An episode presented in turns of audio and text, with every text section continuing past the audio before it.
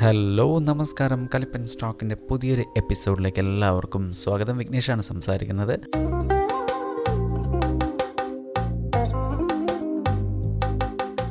വലിയ പ്രതീക്ഷയൊന്നും അങ്ങ് വയ്ക്കാതെ പെട്ടെന്ന് പോയി കണ്ട ഒരു സിനിമയാണ് പാൽത്തു ജാൻവർ. ആ ഒരു പതിവ് ഇൻട്രോ ശൈലി ഉണ്ടല്ലോ എന്തെങ്കിലും ഒരു സാധനം ഒരു ഒരു സാധനം ഇട്ടിട്ടായിരിക്കും സാധാരണ നായകനെ ഇങ്ങനെ ഒരു ഇൻട്രോ കാണിക്കുന്നത്. അപ്പോൾ ആ ഒരു സംഗതി പാൽത്തു ജാൻവറിലില്ലായിരുന്നു. അതായത് ബേസിൽ ജോസഫ് നമ്മുടെ മിന്നൽ മുരളിയുടെ സംവിധായകൻ. എല്ലാവർക്കും അറിയാവുന്നതാണ് ഞാൻ പരിചയപ്പെടുത്തേണ്ട കാര്യമില്ല. അപ്പോൾ പുള്ളിയാണ് ഇതിന്റെ ഒരു പ്രധാന കഥാപാത്രം. അപ്പോൾ പുള്ളിയെ ആദ്യം കാണിക്കുമ്പോൾ തന്നെ അങ്ങനെ ഒരു ഇൻട്രോ ഒന്നും ഇല്ലാതെ ഒരു സാധാരണ ഒരു ഒരു ഇതിലങ്ങ് തുടങ്ങുമായിരുന്നു. അതുപോലെ ഈ സിനിമയുടെ കഥ എങ്ങോട്ടാണ് എന്താണ് എന്ന് നമുക്ക് പെട്ടെന്ന് മനസ്സിലാവുന്നുണ്ട്. സിനിമയുടെ ടൈറ്റിൽ തന്നെ ആ ഒരു രീതിയിലാണ് തുടങ്ങുന്നത്.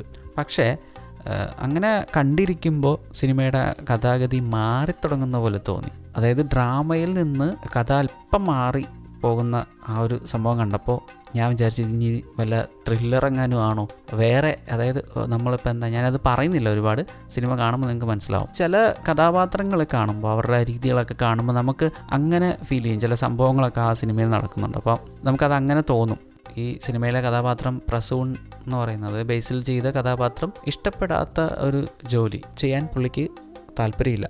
പുള്ളി ഒരു ആനിമേഷൻ പഠിച്ച് വന്ന ഒരു ആളാണ്. പുള്ളി ആ ഒരു തൊഴിലിൽ ഇറങ്ങി കുറച്ച് പ്രശ്നങ്ങളൊക്കെ ഉണ്ടായി. അങ്ങനെ നിൽക്കുന്ന ഒരു സമയത്താണ് ഈ ജോലി കിട്ടുന്നത്. അവിടെ നേരിടേണ്ടി വരുന്ന കുറേ പ്രശ്നങ്ങൾ പുള്ളിക്ക് അവിടെ ഉണ്ടാകുന്ന ചില പ്രശ്നങ്ങൾ ഈ ജോലിയായിട്ട് സെറ്റാകാൻ പറ്റുന്നില്ല.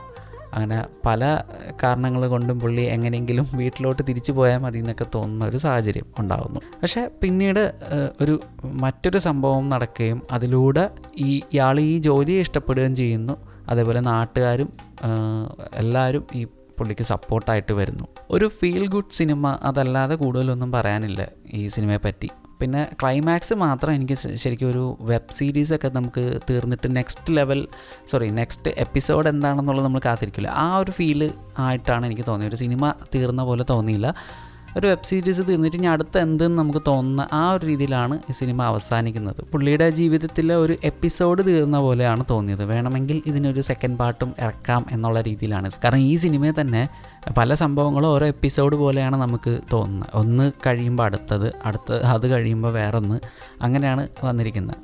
പിന്നെ അഭിനേതാക്കളെ പറ്റിയൊക്കെ എടുത്ത് പറയുകയാണെന്നുണ്ടെങ്കിൽ ഞാൻ കൂടുതലായിട്ട് എടുത്ത് പറയേണ്ട കാര്യമില്ല. ജോണി ആന്റണി സാറ് പുള്ളിക്കാരൻ ഭയങ്കര മാരക പെർഫോമൻസ് ആയിരുന്നു. നല്ല രസമുണ്ട് നമുക്ക് കണ്ടിരിക്കാനായിട്ട്. പുള്ളി ഇപ്പോൾ ഈയിടെയായിട്ട് ഒരുപാട് സിനിമകൾ ചെയ്തു. അതിൽ നല്ലൊരു കഥാപാത്രമായിരുന്നു അദ്ദേഹം ചെയ്തത്. ഇന്ദ്രൻ സേട്ടൻ ചെയ്ത കഥാപാത്രവും ഭയങ്കര രസമാണ് കണ്ടുകൊണ്ടിരിക്കാൻ. നമുക്ക് ആ പുള്ളിയുടെ ആ ഒരു എന്താ പറയുക നിങ്ങൾ സിനിമ കാണുമ്പോൾ ഞാൻ കൂടുതലൊന്നും എടുത്തു പറയുന്നില്ല. അടുത്തെന്ന് പറയുന്നത് നമ്മുടെ ബേസിൽ ജോസഫിന്റെ കൂടെ ഒരു നിൽക്കുന്ന ഒരു കഥാപാത്രമുണ്ട്. ആ ചേട്ടന്റെ പേരെനിക്കറിയില്ലായിരുന്നു. ഞാൻ ഫേസ്ബുക്കിൽ ഈ ഒരു കാര്യം ഇട്ടപ്പോൾ മാലാപാർവതി ഇല്ലേ? ആക്ട്രസ് മാലാപാർവതി മാഡം കമന്റ് ചെയ്തിട്ടുണ്ട് എന്റെ ഫേസ്ബുക്ക് പോസ്റ്റിൽ അപ്പം കിരൺ പീതാംബരൻ എന്നാണ് ആ ചേട്ടന്റെ പേര്. പുള്ളിയും നല്ല പെർഫോമൻസ് ആയിരുന്നു.